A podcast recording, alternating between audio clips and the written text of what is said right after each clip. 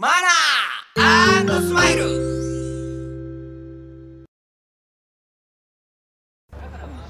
遅えよあいつ。何やってんだ一体よ。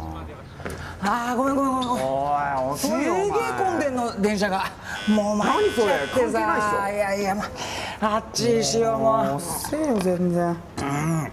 あ、うまい。おい反省すんなよお前。お前怒ってばっかりだろほんとに。そんなに反省してんのちゃんと。いや反省してるって。常に反省してないよ。めっちゃくちゃ反省してる。メールってねメールってね何今反省してないし絶対。それよりだお金貸してくれよ今日の。お金を貸してください。いくらよんじゅうまん高くね。いやもう必要なんだよ。なんでいい時間もういいやもう早く行こう行こうもうもういいやそうしようそうしよう。よんじゅうまん高くねお前人混みであんまり歩きタバコしない方がいいんじゃないの。まあそれもそうだな。消した方がいい。どうしては良くないでしょ。まあいいじゃんかよ。まあそれよりも俺疲れちゃってさもうちょっとおんぶして。え？なんでおんぶすんのよ。近いんだからおんぶしてくれよ。いい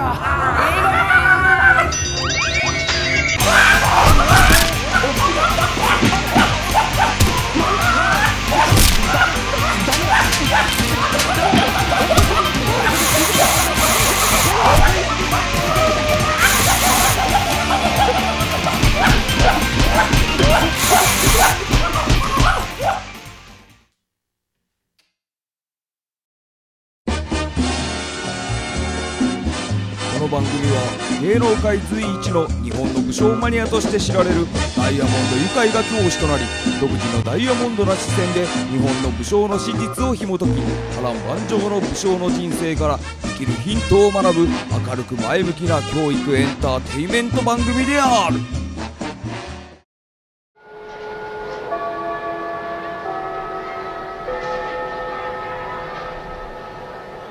ダイヤモンド日本史、こんにちは、ダイヤモンドユカイだ。どうだ、先生らしくなってきただろう。うん、日は先生らしくなろうと、先生は毎日のように毎朝ジョギングしている。まあ関係ないんだが、今日は今回は日本史、平清盛、これを特集してみたいと思う。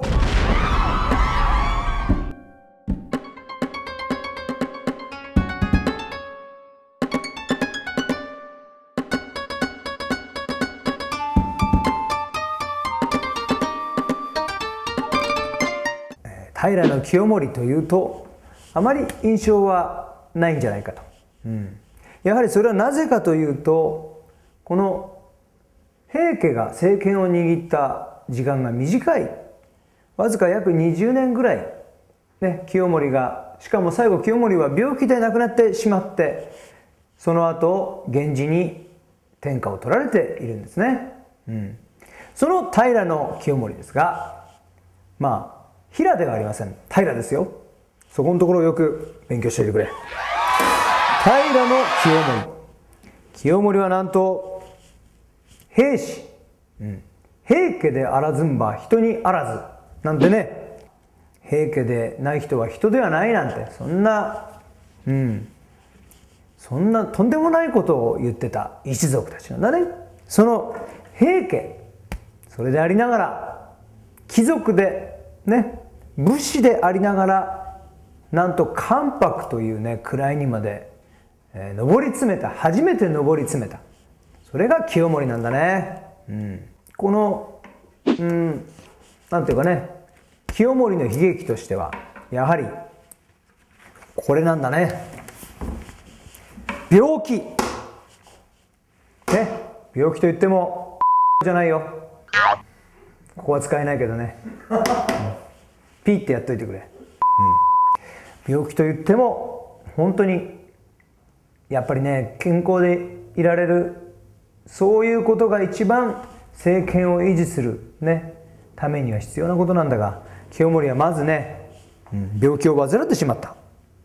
せんひゃくろくじゅうはちねんのことだよ、うん、原因は寸弱と言われているものなんだけどね。それでまず清盛は寸弱とは、まあ、寄生虫の病気だと言われているんだがね、うん、実際はうーんどんな病気なのかっていうのはあなたのご想像にお任せします。その寸弱、病気から復帰するんだね。でもね、その復帰した後に出家してしまったというね、坊さんになってしまった。そして平家が天下を握り、もう全ての人が平家に触れ伏す、ひれ伏す、そんな時にね、絶好調の時になんと清盛はまた病気になってしまうんだよ。これは本当熱が出てうなされたままずっと、うん、うなされたままの状態が続いたと、うん、言われているんだが、まあどんな病気かというとマラリアだと言われているんだがね、この当時マラリアっていうものがあったのかどうかっていうのは皆様のご想像にお任せします。そして清盛、これだよ。なんといっても清盛として残っているのは厳島神社ね。ちょっと頭の悪い人だと岩頭神社と呼んでしまうんだが、厳島神社、これは本当に素晴らしい。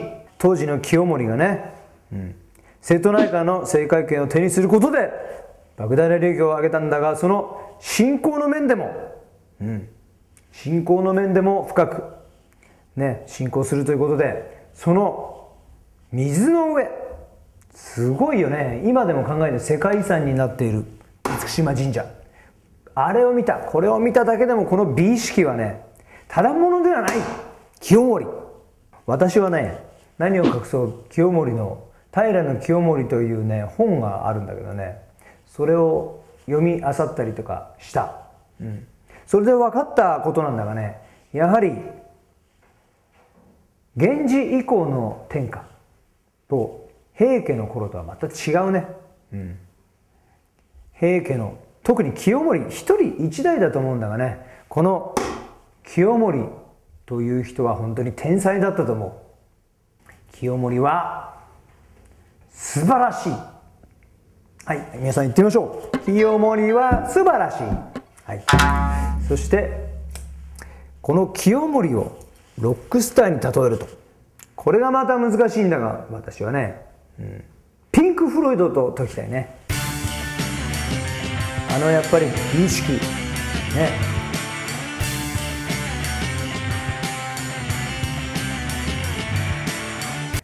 清盛という人物、あなたも調べてみてはどうかね。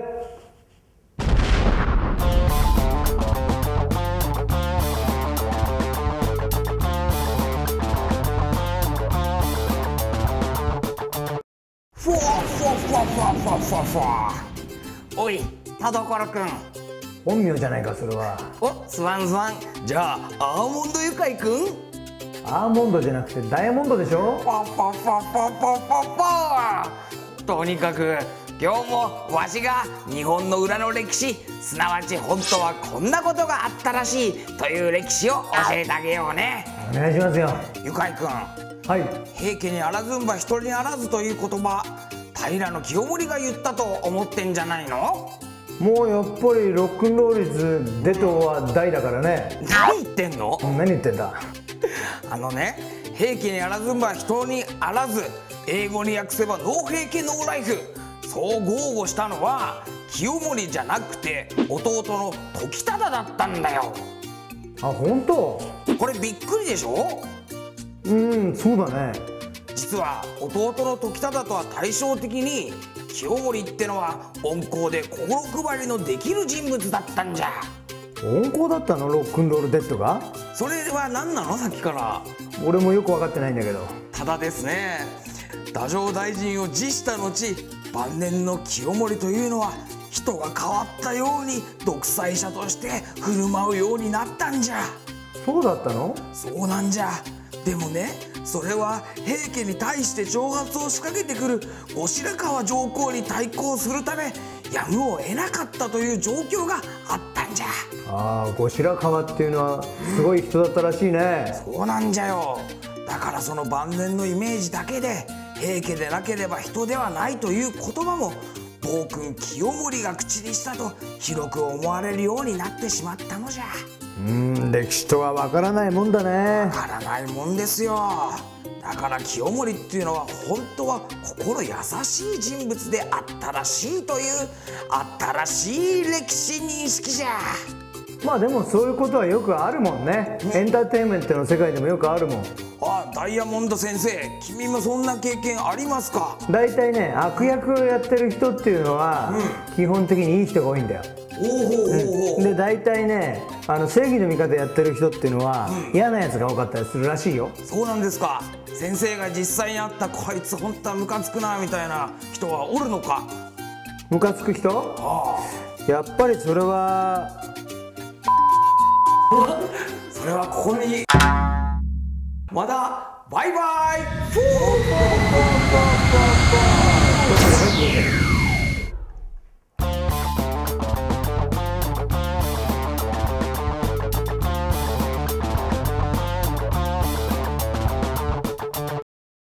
では皆さん、最後に平清盛に贈る歌を歌ってみようと思う。タイトルは美意識バリバリだった清盛に慈しみの面影。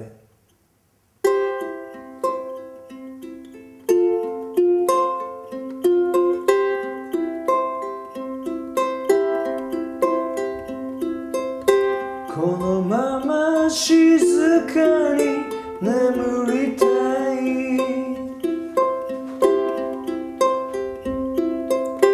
月の影のベッドにうずもれて、この愛しい風に抱かれて、夢の中でうつむく人よ、散りゆく花びらは川に揺られ、あなたのとこしえに歌う。